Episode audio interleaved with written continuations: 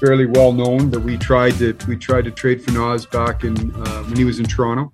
Um, you know, he's got a unique combination of, of skill and snarl, and uh, he plays a premier position at center ice. Uh, he can play heavy. He's highly, highly competitive, highly skilled. That is Calgary Flames general manager Brad Treliving talking about the newest addition to his team, Nazem Kadri, who signed a seven year, $7 million per season deal with the Calgary Flames yesterday. This is Halford and Bruff here, Sportsnet 650. Jamie Dodd filling in for Mike Halford. The official automotive sponsor of Halford and Bruff is the Dilawri family of Acura dealers. Experience the Dilawri difference today. And joining us now to talk about the Calgary Flames and the latest big news in an offseason of big news for the Flames. Uh, he covers the team for Sportsnet. It is Eric Francis. Eric, thanks very much for doing this. How are you? Hey, I'm good. How are you guys? Are you, uh, I mean, are you out of breath from covering the Flames this offseason? it's been one thing after another. And I mean, what was your initial reaction to, uh, to the Nazem Kadri news yesterday?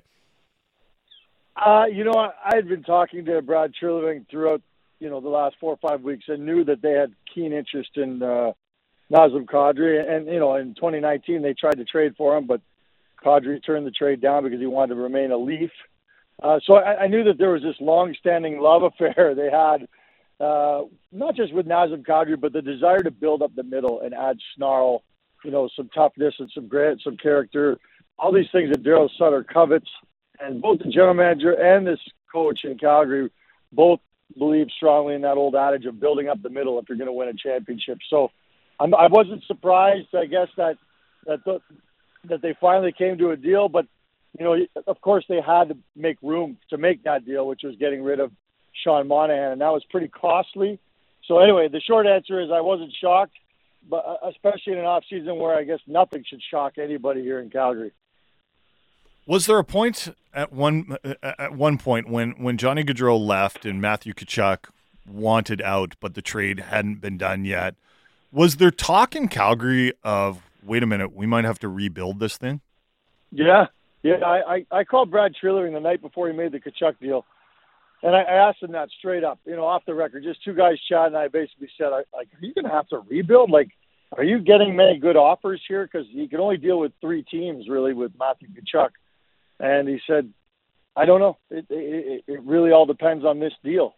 I mean, it really did come down to that deal. If he didn't get much of a return in terms of now, uh, then they probably would have had to kickstart some sort of a rebuild. But that trade was so powerful and so important for them to get back to, you know, two stars really in Weegar and Huberdeau that uh, I think it changed the course of this franchise. I mean, it, it, uh, it everything could have turned on a dime had he not gotten that monster return for Matthew Tkachuk. So, uh, so yeah, there there was definitely a fear, and in this city, a lot of people were calling for it. And I, I dare say, in that that that period that you're talking about, while they were waiting for a Tkachuk trade, uh, I wonder how many people called and tried to cancel their season tickets. Uh, and, and I guarantee you, over what's happened over the last four weeks ever since, I bet those people are trying to get their season tickets back now. do you, Do you think Treliving is done for the offseason? I know he's. I know it's been busy, but you know, if if you're being a perfectionist out there, and if you're trying to win a Stanley Cup, and the Flames are obviously trying to win a Stanley Cup, then they might look at this lineup and go, "You've lost some goal scoring. Uh, could you maybe address that?" Yeah, yeah. I, I, I, the Calgary Flames right now have ten defensemen on one-way contracts, and that's just not good business heading into the season. Uh, I, I would be surprised if he didn't trade at least one of them. Uh, to try and shore up their wing position. You know, they lost two incredible wingers in Gaudreau and, and Tkachuk, obviously. Uh, replaced one of them with Huberdeau, but there's still that gaping hole uh, where Tkachuk used to be. Now, you don't just replace a Matthew Tkachuk, but you could still add to the depth up front. So I, I do anticipate that he'll trade another defenseman for a winger. Uh, I don't think it'll be a massive trade where you guys will be calling me wanting to talk about it. but but uh, uh, and that's okay.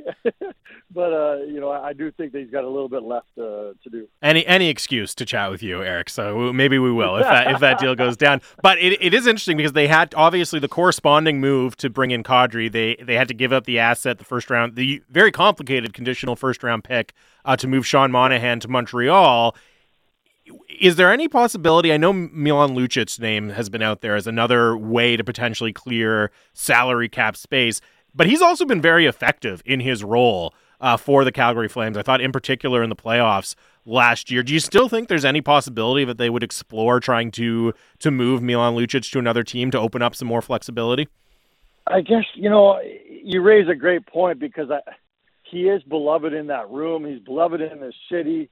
Uh, he's you know the, the, he doesn't have the speed to keep up in today's game anymore, but he he could still be effective in so many other ways as a fourth liner, right? I mean, uh, uh, obviously expectations and roles have changed for him over the years, but uh, he is he is someone who the organization loves. Now, you know, he makes five point three million dollars next year. I think the Oilers are paying for like a million of it basically, but at the end of the day, yeah, that I kind of was wondering if that was one of the players that was going to be included in the uh, Monahan trade yesterday, but that would have required even more uh, greasing of the wheel by the Flames. So no, they they'd be thrilled to start the season with Milan Lucic. Um, you know, they've kind of cleared the cap issues that they had with Monahan, and and that allows them to keep uh, Lucic for the final year of his contract. And I know he doesn't, you know, seem like much probably for a lot of other teams, and they say, God, that's a lot of money to pay for a fourth liner. But he does bring a toolbox that's pretty unique in the NHL, and he protects a lot of the players around him, and uh, and, and also Brad, it brings experience, and, and and is just beloved in that room. Let's say there's a rematch of the Battle of Alberta in the playoffs. Are the Flames better structured to defend the Edmonton Oilers, which they could not do and lost in five games to the Oilers? Uh, that's a pretty loaded question. Like the, the big debate in Calgary right now is are they better than last year? Like against all odds, are they actually better without Gaudreau and Tkachuk? And and I would answer to this. I I don't think they could get to the 111 points they did last year when they won the division uh, because they, they won't have the top line in hockey to lean on on all those Tuesday nights in Columbus and such. Uh, but but I think that they're better prepared for playoff success now for sure. Uh, you know, Gaudreau was notoriously uh, absent during most playoffs for the Calgary Flames. Uh, Tkachuk didn't even really have great playoffs over the years, although I still think he's the kind of guy you win Stanley Cups with. Um, I, I think they're better positioned for a playoff run. I'm not saying they'll beat the Oilers, but I'm saying that I, I think that the, the way they're structured, they're going to have to play a lot more two-one games and three-two games than they than they used to.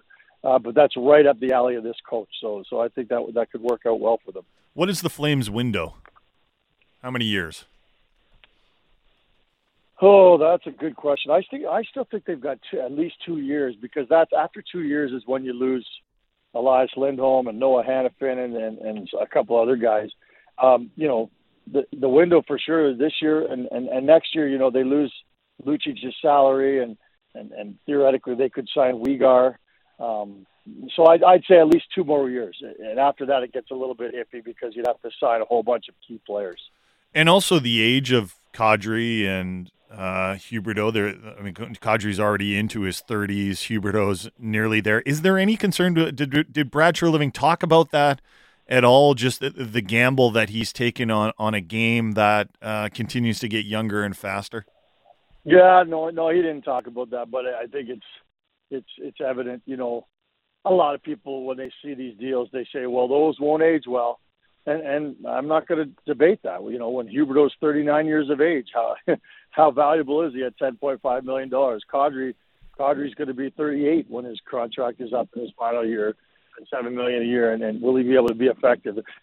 Most UFA contracts don't age well. We know that, but that's the price you have to pay to get these stars in town. So uh, I don't think anyone's too too worried about it. It's certainly something that's on some people's minds, but I think at the end of the day, it's worth the risk uh, it's it's worth the, the short term gain, uh, even though there may be some long term pain. Hey, by the time that those contracts are are aging out, uh, they may be two or three coaches and GMs down the road in Calgary. They may be through a rebuild by then. I mean, a lot can change.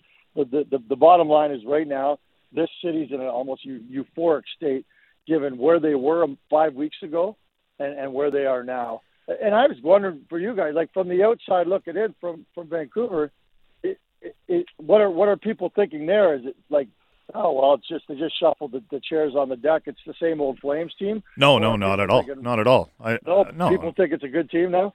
Uh, oh yeah, oh yeah, for sure, for sure. I mean, we were talking earlier, and um, you know, the the Canucks and the Flames windows might not line up, and you know if if if I if I were the Canucks, I would not have signed Nazem Kadri to that deal, even if I had the cap space, because I don't think they're right they're ready to win right now. The Canucks have to fix their blue line, improve their blue line. The Flames don't. The Flames have one of the best blue lines in the league. They're a complete team. They're ready to go.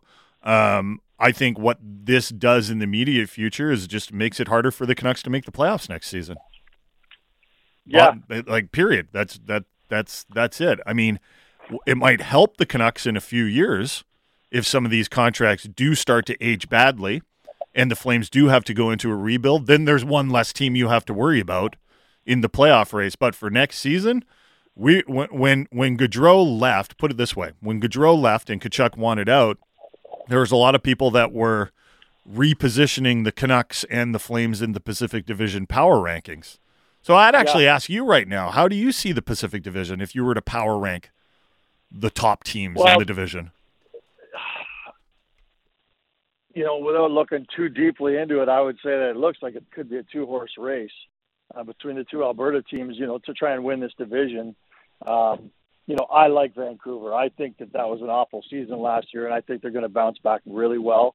Uh, I think they'll definitely be in the playoff mix. Um, you know, obviously Arizona is not a, a factor for a long, long time, if ever. Um, I, I think the injury to Robin Lehner could could be one of the most fascinating developments in the off season in terms of the Pacific Division because I still think that that team on paper is the most talented team uh, in the in the division.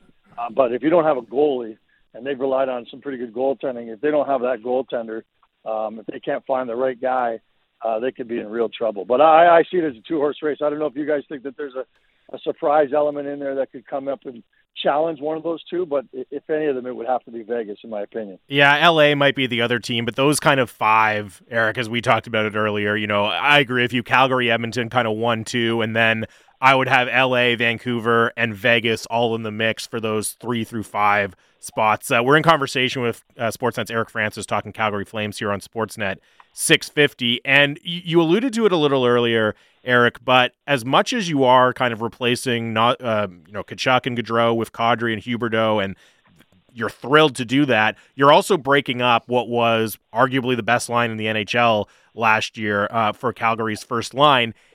Is is the idea or the issue of chemistry? Could that be potentially the biggest stumbling block, at least for Calgary? Calgary early in the season, as they try to find, okay, we've got these new players in. How do they best fit together? How can we rebuild that chemistry that was so effective for us last year? Oh yeah, for sure. I mean that that was the best line of hockey, no question about it. And uh, and and you can plug in other superstars or stars or however you want to term them, but if there's no chemistry, it, it'll take time. It'll take time. And Daryl Sutter will probably try a million different combinations with his forward lines to try and find the best chemistry. Uh, last year, just clicked. That line just clicked from game one, and uh, and uh, the funny thing about that line was that that wasn't the plan last year. Uh, they were planning on using maybe Coleman on that top line, but he got a suspension for the first two games of the season and uh, and, and and you know the other three guys jumped in together, and they were phenomenal, and they never uh, they were never separated. So yeah, it'll take time for these guys to figure out who plays best with who, uh, and that could certainly set them back early on. But the the other factor in that is the Calgary Flames uh, start the season with nine of their first ten games at home this year, which I've never seen in my life. Uh, but it really gives them a chance to get off to a great start, even if they are fumbling around trying to find chemistry. And the X factor in all this, guys, is Daryl Sutter. I mean, when you look at this roster and how good it is, you know, up the middle with the three forwards, three centermen, uh, the defenseman, the goaltender. Add to that the fact that they've got the reigning coach of the year who just has this real knack for finding chemistry between players and, and also squeezing the most out of a team that maybe is, is deficient in some areas. So it'll be harder to score goals in Calgary this year for sure. Uh, but that that can play right into the, the defensive style that Daryl Sutter loves. You know, it's funny, Eric. It, it wasn't all that long ago that the Canucks and the Flames met in the first round of the playoffs, and that was kind of the end of the the what we call the 2011 Canucks, um, and the end of the era. Um, and for the Flames, they had these young guys, Johnny Gaudreau and Sean Monahan and Michael Ferland and Sam Bennett and people were talking about this great future for for the Calgary Flames. Now, I know they had some good regular seasons. Calgary did, but at the end of the day, with Sean Monahan being traded to to Montreal and the kind of the the Monahan Gaudreau era being over, how do you look back on that era? Well, just you know, one of the great duos in Flames history. You know, when those two were playing together as they did the first six years, it was it was magic. Now we later found out that it was mostly Gaudreau that was making that engine tick, and when they separated Monahan from Gaudreau the last two years, it's been a bit of a catastrophe for Monahan. Again, Monahan's been had two hip surgeries in consecutive seasons. I think four wrist surgeries, a neck surgery, a sports hernia surgery. His body's just breaking down. Uh, but when those two guys were in their early days, the first six years they were together, uh, one of the best duos you'd, you'd ever see in the Calgary Flames. They were inseparable on the ice. They were inseparable off the ice. It was a really cool story, and they're very, very good friends. As a matter of fact, at one point, they contemplated going into business together to breed dogs together. it was just kind of a what a joke. yeah, I know it's the craziest story, but they, that's how tight they were. They they were scheming. They both have the same sort of dog. One's American, one's Canadian, and uh, they were going to breed them and uh, sell the puppies, and then you know start this little empire uh, I think it, until they realize that they probably make a whole lot more money if they just focused on hockey. The the ultimate sign of friendship is when you get into the dog yeah. breeding Guys, uh, business should we together. get into the dog breeding business? Should we do this? Let's do it. Let's go, uh, Eric. Just before yeah. we let you go, I, you know, we talked about okay, the windows the next couple years, and then we all know what the risk is uh, down the road. I, I, don't think there's anyone who's going to sit here and say Brad Treliving, or there's not many people who say Brad Treliving shouldn't have made these moves to reload uh, given everything that happened. But what has to happen in the next couple of years for this to truly be looked at as, as, a, as a success? Is it simply win the Stanley Cup uh, when you're in this window? Oh God! In this city, I mean, this team, this team, this franchise has been past the first round three times since they won the cup in '89. Yet it seems like most years they're they're always in that mix for a playoff spot. They're, they're just inside or just outside of one but they can never ever you know there's a long history of this franchise of being terrible in the playoffs. So i would say the answer to your question for this to be a success is for them to have some sort of success in the playoffs. And that doesn't necessarily mean win the cup but show up. Be you know you guys saw that battle of alberta in the playoffs this year. The calgary flames after winning game one completely disappeared. And uh, and that's that's par for the course for this franchise in the playoffs. So they need to alter that course. If they do then this is all a success if they don't, uh, you know, that's 100% how they'll be measured in playoff success. And again, I don't raising the cup is only one team gets to do that, and it looks like there's a team that could win it a bunch of times in a row here. uh, but uh, so so we'll see how they fare in the playoffs. They just show up for the playoffs, be yourself, put your best foot forward. And I think that would be enough for a lot of people. Hey, Eric, we always appreciate it. I, I hope you're going to have a chance to get some uh, some rest here after a very hectic off season. And hey, when when they trade that depth defenseman for a depth forward, we'll uh, we'll get you on the horn again. Okay. I look forward to our weekly chat. Yeah, there he is. That is Eric Francis, who has been working overtime covering the Flames, the busiest, most interesting team, uh, I think, anyways, in the offseason in the NHL for Sportsnet, uh, getting us caught up on everything happening in Calgary and what the expectations are for this season. Doesn't it show you how really difficult it is to win the Stanley Cup when you consider that the Flames had some really good seasons with that Gaudreau Monahan mm-hmm. era, if you want to call it that? Uh, they won two playoff rounds. They beat the Canucks in 2015, two, 2015 and they beat the Stars just uh, a few months ago, and then went out badly to the Edmonton Oilers.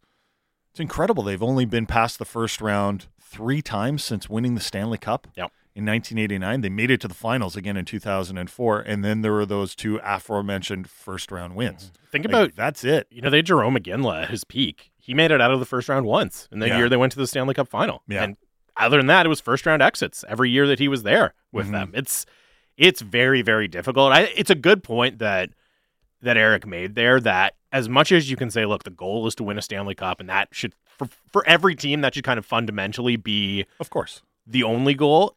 When you do have a team with the history like Calgary does of consistently struggling and falling flat in the playoffs, if they go on two deep runs the next year, there's going to be a lot of people who are thrilled with that in Calgary. Having the legitimate hope of a Stanley Cup is worth something.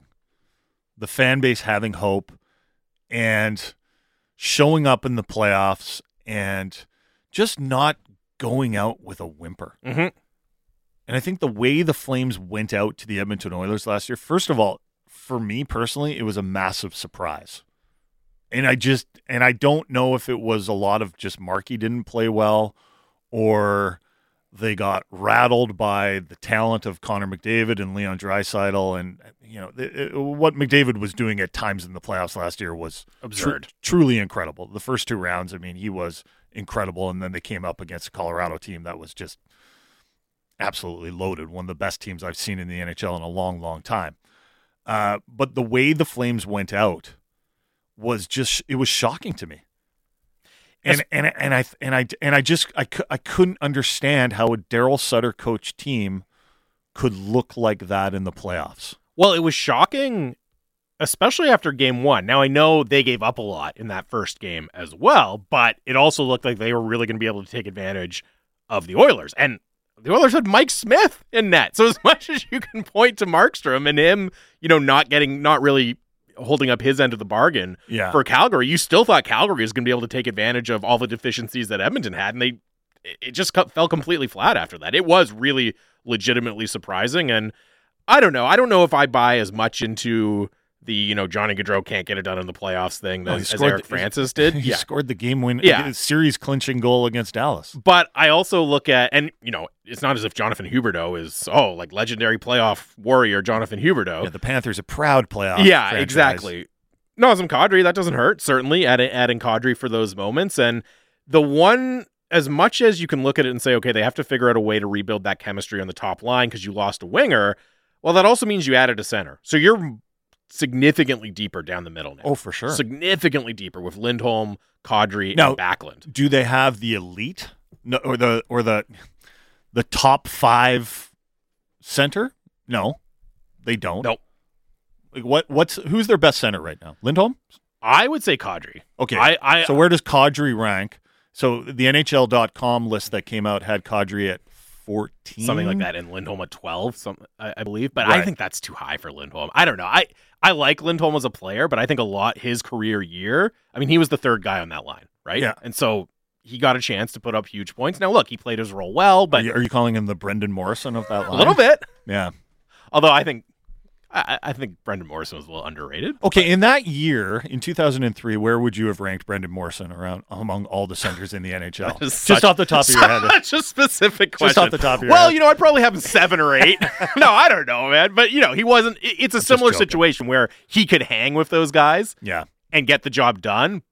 But if you were expecting him to carry a line on his own, that's probably not going to go as well. Ian Furness is going to join us from Seattle coming up next. We'll talk about the Seahawks, their debacle of a preseason game against the Chicago Bears last night in Seattle. Uh, look ahead to the return of Russell Wilson to Seattle. We'll also talk a little bit of hockey.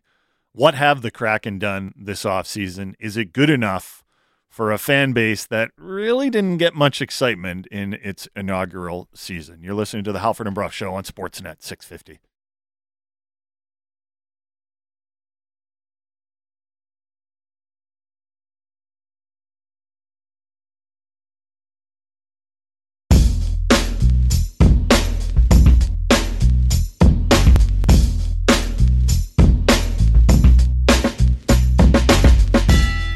Welcome back to Halford and Bruff Sportsnet 650 Friday edition of the show. The official automotive sponsor of Halford and Bruff is the Dilawri family of Acura dealers. Experience the Dilawri difference today.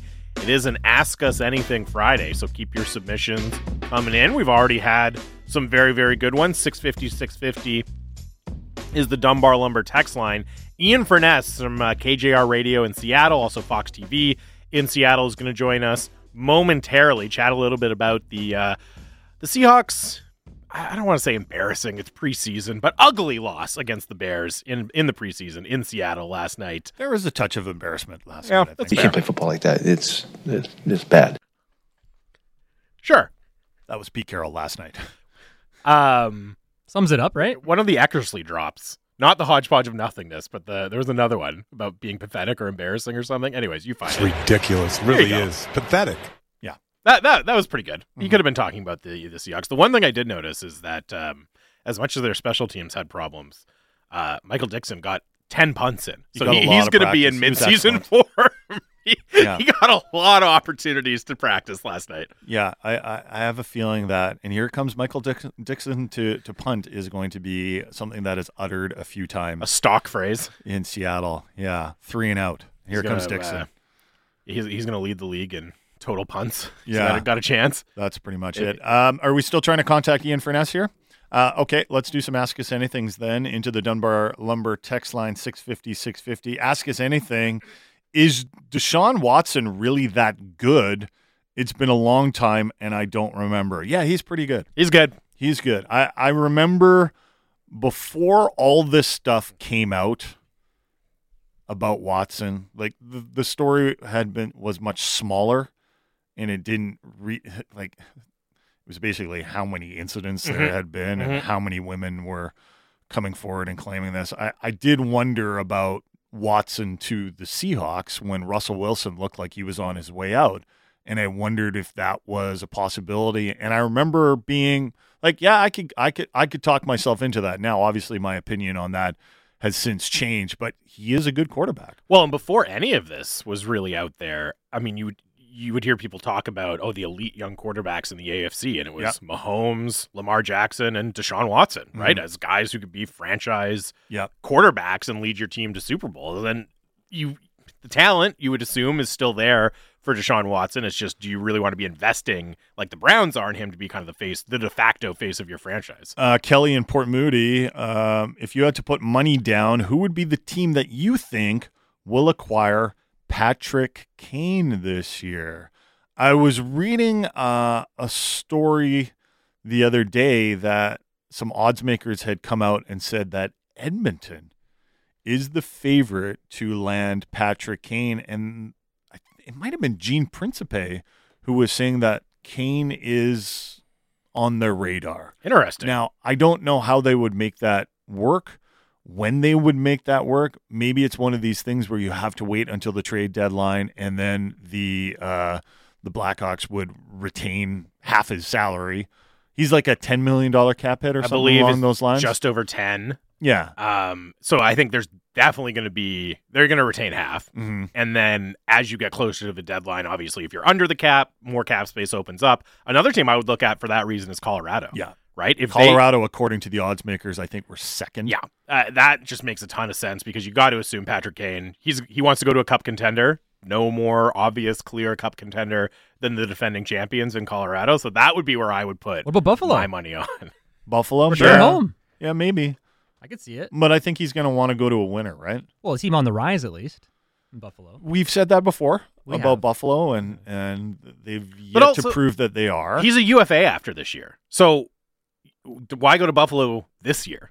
Right? True. You can sign if you if you, can sign there later You can sign there later in your career Chase if you want to finish it. Yeah, wait to see if they're actually a team on the rise. Go to a team that actually has a chance to win. A- Taylor Hall thought they were on the rise. yeah, but after the last few years in Chicago, I I don't know if Patrick Kane is going to want to go to any team with any hint of dysfunction. Yeah. And the Sabres, I, I don't know what their situation is now, but they have been over the last decade one of the most dysfunctional teams in the NHL. And I don't know if Patrick Kane would sign up for that. He's still such a terrific player, though. He is very Do you good. think? Do you think he is the best stick handler in NHL history? Like, there's a conversation for that. Kovalev's up there. Kovalev was incredible Very, as well. Da- very Datsyuk as well. handler. Datsyuk. yeah. for sure.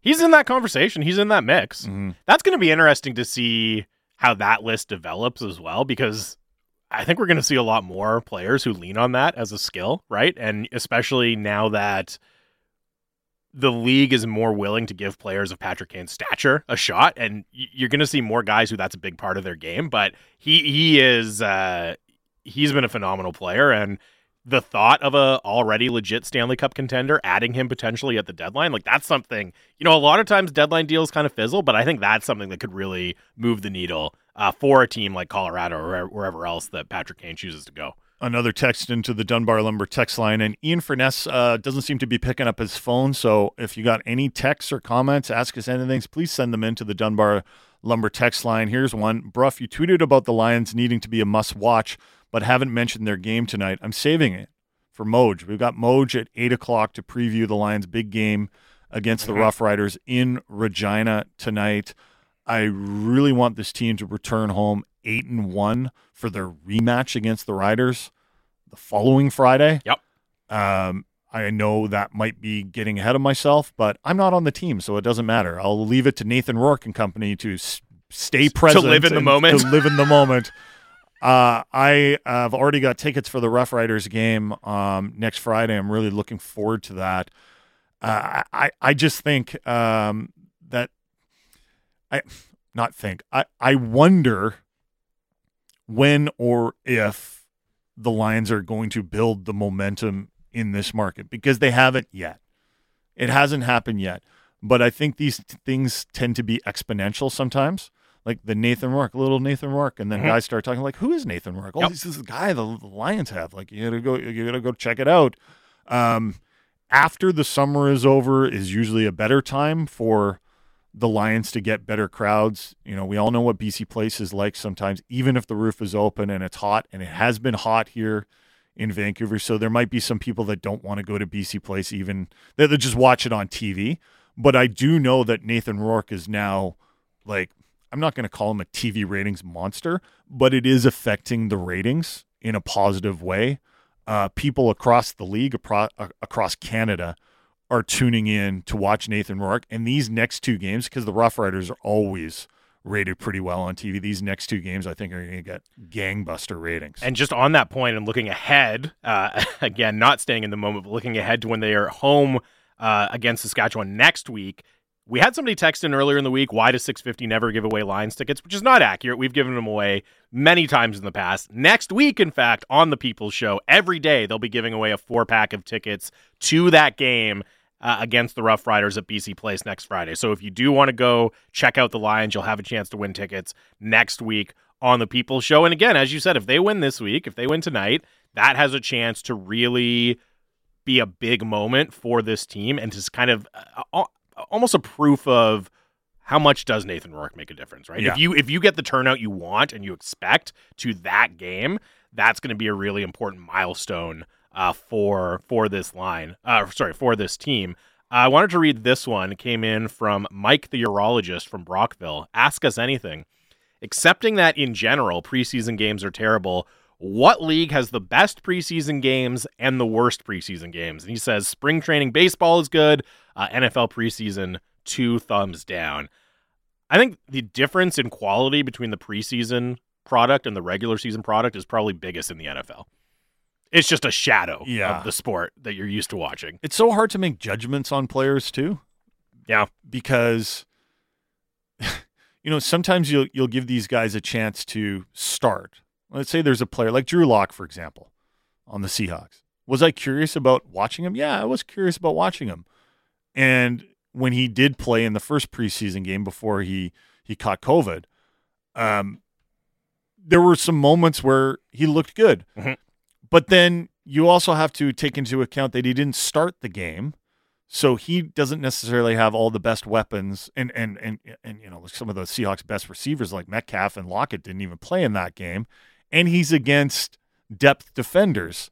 So if he makes a a, a touch a couple touchdown passes against depth defenders, what does that really mean? Yeah. Like Jacob Eason last night for the Seahawks, who's their third string quarterback, looked okay Mhm. at times. Not great, but okay at times.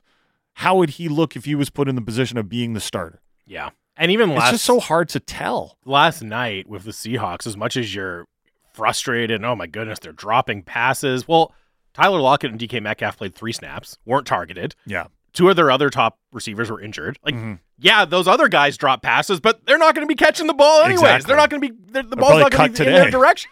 yeah, right. So it, it's the kind of thing where yeah, you would love top to bottom your team. Everyone's locked in, and we're not making any mental mistakes, and we're sharp even in preseason, but. Those aren't going to be the guys who are making plays. Those aren't going to be the guys you're relying on to make Yeah. plays in the regular season. So, how much does it actually matter? I will say to the uh, to the texter's question about which has the best preseason, spring training's hard to judge because it's incredible to go to. I've been to spring training games. It's awesome. It's super fun. Great atmosphere. It's kind of like going to the Nat, but there's major league players there. It's a blast. But I don't know if it, it's it's not certainly not appointment TV viewing. I don't really know if there's any sport that's fun to watch or is particularly fun to watch in the preseason?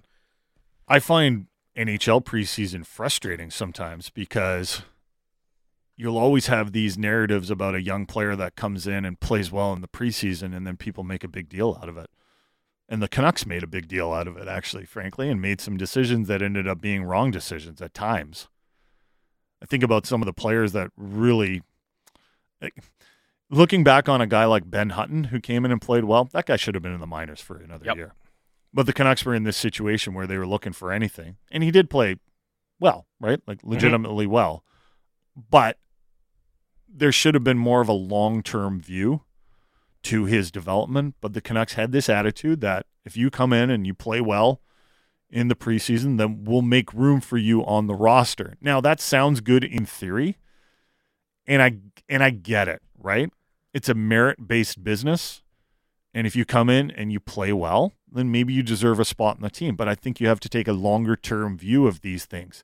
And I also think you have to understand that not everyone treats the preseason the same way. Mm-hmm. Young players are going to be amped up for the preseason, they're going to be ready to roll.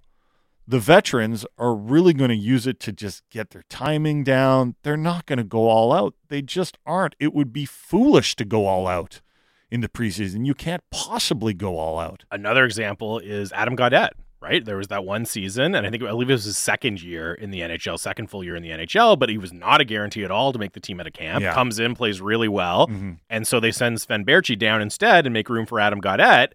You know, Adam Gaudette ended up only really playing 14 games in the AHL. Yeah. That's a player I look at. Probably could have learned, stood to learn a few things in the AHL, and maybe you would have been able to retain some value on Sven Baertschi as well. That was that actually situation. it was actually pretty remarkable when Trent Cull came on our program on on, on this station and Yeah. said exactly that. He should have played more AHL games. Mhm. Now he was safe to say that because the management group wasn't around anymore, but that was uh it, that was remarkable actually hearing that. And Nils Hoglander is another one. Now, Hoglander obviously had a really impressive rookie year, but I know Jannik Hansen has brought this up multiple times on this station that he looks at Nils Hoglander and see a player who would have benefited from time Yeah. in the AHL, time Mhm. to learn a lot of those details of the pro, gra- pro game. I still like Hoglander a lot, so I think it's way. I'm not saying, oh, it's a mistake and they've ruined Mhm. his development or anything like Jared that. Jared McCann was another guy. But you can make the case, and Yeah. and with Hoglander, it's what you were talking about. It was we need a top six winger, and we don't want it to be Jake Virtanen. And so here's Nils Hoglander, and he's having a really good camp in the Yeah. in the weird, you know, shortened season. He's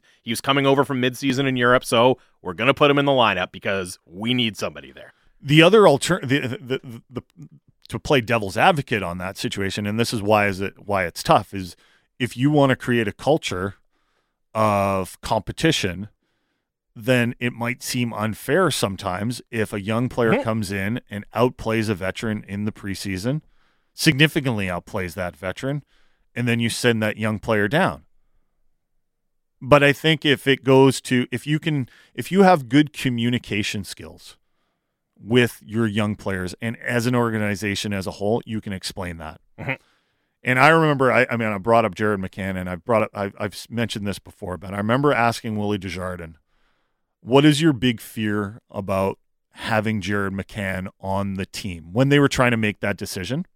Right, and he said, "My fear is that the league gets hard for him, and the league, the schedule grinds him down a bit. And that's exactly what happened. And I think that's happened to Nils Hoglander too. Like the league has gotten hard for him. And if you're going through that adversity and you're not a top line player, it can be really difficult because you lose your confidence and sometimes you're in healthy scratch territory. And sometimes it just becomes, and then it also becomes a little bit too late to send you down to the minors. Not even because of waiver rules sometimes, Mhm. although sometimes that is a factor, just because it would be such a such a demotion. Well, that's then. the thing. Then it, would becomes be a real such, it would be such a demotion. a real hit you- to your confidence. yeah, right. If you're, like, sent down to the minors, it's like, oh wow, they must really be dissatisfied with him if they're sending him down to the minors. And I, I think the point you raised, where you want to build this culture, to use the the catchphrase, the buzzword, where you know, hey, this is merit based. Nobody's guaranteed a spot. If you prove it, if you prove that you're you're ready, you earn it. We're going to give you that spot. There's something to be said for that. you just have to really finely balance it with the flip side and the potential downside. I look at Tampa Bay, a team that is really well known for they send their guys to the AHL, right? You know, Yeah. you can look at the players who and that can be part of it. Like uh, you can tell the guys that can Yeah. be part of your communication style or communication strategy. We say, look at all these guys that did that. Do you think you're better than them? Yeah, You, can- you you can you can put it that way. Like you're no you're part of the Tampa Bay Lightning organization now, and this is how we do this things. is how it goes. now you have to start that track record. And I wonder, and it wasn't, it kind of worked out almost by accident, but Jack Rathbone ended up spending the bulk, the vast majority of the year in the AHL. I really hope he's successful this year so that the Canucks can sell that story Yes. to their young players. Jack Rathbone easily could have been in the NHL last season, considering what he was doing in the AHL. And I think there were times that the Canucks actually did want to call him up, but they ran into other injury situations and they ran out of calls Yeah. or whatever. Uh, but the fact that they just sent him down there and he played really well, he dominated, and and and, that's what you want. Oh, we've got we got Ian Furness. Okay, We do, yeah. Well, the, well, quick chat here uh, with our guy in Seattle, Ian Furness from KJR Radio and Fox TV. Ian, thanks very much for doing this, and we'll get right into it. Uh, a debacle against the Bears for the Seahawks last night. It's still preseason, though. How much cause for concern is there uh, for Seahawks fans from that result? Because of of how bad they played and how sloppy it was. It was just it was so bad that even by preseason standards, it was awful. You know, and so just the, this how unprepared they were. Uh, Thirteen penalties is just doesn't matter what you're doing. You know, scrimmage, you know, spring game. It, it just was. I think the bigger picture there should be a little bit of concern. They just were they were unprepared, and that's just very unlike Pete Carroll's teams. did the Drew Lock situation and that being him uh, testing positive for COVID and actually being quite sick with COVID and not being able to start, did that just throw everything off kilter? Yeah, I, I don't know if that was it. I think it was. I mean, it, it's funny because you know him not being able to play and not being available was probably a good thing for for Drew Lock. I mean, because you know there was basically nobody played well, and so for him not to play in a game that was that poor uh, in terms of execution, he probably you know in, in a sense didn't hurt himself at all. I don't think it was that. I mean, in fact, Geno probably wasn't, you know, of all the players, Geno Smith, he wasn't spectacular, but I would say he's solid. The numbers don't really tell the story. A lot of drop balls. Uh, I mean, he hit a couple guys in the hands. He had a really nice play on third down Yeah. uh, that he, he he completed a pass, and there was a penalty called on that. You know, a quick little slant. So, but I think Drew Lock, you know, if he comes back and is able to play next week against Dallas, maybe he's still in the mix after all. And nobody thought that was possible beforehand. Uh, but Carroll did say he was quite sick, so that's that's the other part of it. It's not, you know, I mean, we kind of downplay COVID these days, and I think, you know, that every now and then someone gets hit pretty bad, and he's been hit pretty bad by it. Do you think the Seahawks, in a way, the brain trust, and I'm talking about Pete Carroll, do, do you think they want Drew Lock to be the starter? I think it, it makes sense for them to want him to be the starter. Um, I, which is weird because that's what doesn't make sense. Why Geno is kind of in the lead and has been in the lead, and we haven't really had a true. I mean, we really haven't had a competition, guys. Uh, I mean, Drew Locks had one practice in which he was really kind of the guy with the number ones, and that one practice, as it turns out, he was really sick, and he, you know, he played really poorly. And he was awful that practice. It was when was it this week? Tuesday, I guess it was. And we're like, man, what happened? He's just bad. Well, then we come to find out he's sick. Like they sent him home right afterwards. So, um, but that's the odd thing. It would seem to make sense for him, to, for them to want him to be the guy, because then that takes that off the table for a, you know, having to worry about a quarterback in the draft in the future. But so far, it hasn't even been a competition. I mean, there's nothing about this. It's been a competition. What was the biggest red flag from last night's performance for you, Ian, that, that could carry over and have meaningful results or consequences in the regular season? Well, I, the, penalties come into play. Uh, they had 13, and they were just, and it wasn't like, you know, listen, if you get penalties and it's a late hit or, you know, something like that, that's one thing. You know, it's procedure, you know, guys jumping offside on offense. The, the just the the fact that the offensive line, which I thought was going to be kind of a strength despite the youth on it. Um, Charles Cross was the, is the left tackle, and he played pretty well against Pittsburgh in Week One. He just was uh, he might have been one of their worst players. And that's a little bit scary because I think they're counting on him, even though he's a rookie, you know, a ninth overall pick to come in and, and be solid for them and be good for them. and he was anything but that on Saturday uh, or, or or Thursday last night. So I think the cross his poor play. Um, you know, they don't play. They don't really play any starters in the secondary, so that's not as much a concern. Cody Barton's a starting linebacker. Uh, they didn't play Jordyn Brooks, the, their best linebacker, but Barton's supposed to be the second starting stack linebacker. With, you know, with him, he had a he had a struggle again after this in this game. Um, you know, and I th- so I think those are the things that just kind of jump out. Special teams were really bad too. Uh, they did get an onside kick later. I get that, but really early in the game, especially they gave up a lot of big uh, returns. Uh, so special teams, which has always been a strength for this team, that also struggled, and that's something that you know again doesn't matter when you're playing. You know you, you got to be better there too. So I think those would be the biggest concerns. Is it also a concern for Seahawks fans that the first game of the season for them might be the most important game of the season for them, and they don't want to get embarrassed in that one? Uh, that's a good point, man. Yeah, Russell Wilson rolling into town with Denver. It's a good football team, and and just everything about that game is good. I mean, now the good thing is they'll have a crowd, the crowd on their side. You know, I mean, it's they had a decent crowd last night for a preseason game. I, I don't know what the announced attendance was. I mean, I know what what it looked like. It looked like they probably had in the fifty thousand range or something like that. But that first game is going to be just popping because of Russ, and um, and that's a hell of a way to start, right? That's a real, it's a heck of a way to start that first game against you know that guy specifically. So um, but you know, they'll they'll tell you no matter what they do, win or lose. Oh, 17 game season, it's one game, blah blah blah, that kind of stuff, all the same cliche. But yeah, you're, you're right.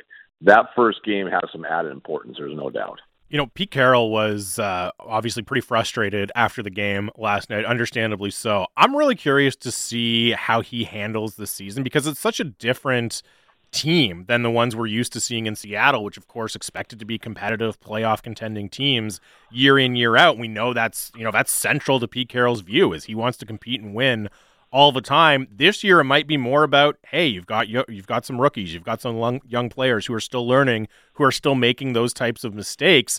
I mean, I, I, guess my question is: are, are, are we going to see, or could we see a lot of you know frustrated Pete Carroll press conferences like the one we saw uh, last night this year? I, I don't know. That was so out of character for him. I was surprised. I mean, it, it took him. You know, we were doing a post game show for TV, and it took him 20 minutes to open the locker room, and that's that's really odd. Uh, even in the regular season, it's supposed to open sooner than that. And the fact that he was the guy in there keeping it closed, and I talked to a few players, and yeah, he was upset. I mean, was, he wasn't just upset at the podium when he spoke to the media. He was upset. Period.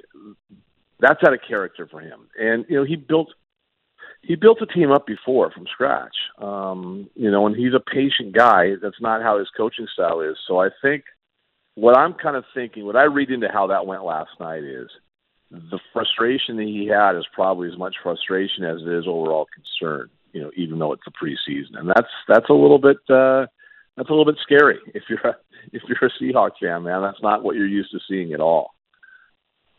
Ian, let's talk a little about the Kraken because we've only got a couple of minutes left. Um, yeah. What?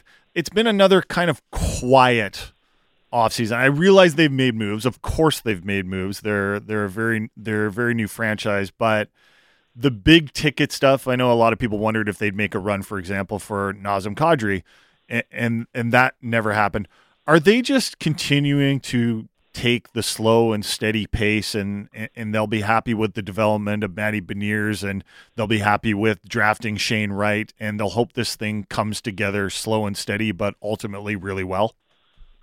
Yeah, they would probably argue that well, hey, we went out and we got Burakovsky, you know, and and, and you know made that as a you know as a splash. That's not a splash. Would, that's not a splash. Yeah. That's no, I know, no. and that's I'm I'm going what they would say. So yeah, right. they would do that, and then you know I would I would say they you know, I would argue that they got kind of lucky because Bjorkstrand kind of landed in their lap. You know, thanks to uh, you know another team having a salary cap issue. But you know, those are their two big acquisitions. I mean, they'll try to pump up an acquisition or two of a couple defensemen that are that are bottom pair guys, right? Like, so I don't, and that's that seems to still be a weakness. You know, they don't they don't have a. I mean, their number two goalies. You know, your guy from up there and Jones, whose best years are long, long behind him. So yeah, they're they're a slow play, you know, longer approach team. I, I just you know, I think in today's world in professional sports, I think that's a risky maneuver. To myself, that's just me. I just think that you don't do that with is just the way things are, right? Like people have disposable income. How are they going to spend it? You have one chance to make that good first impression.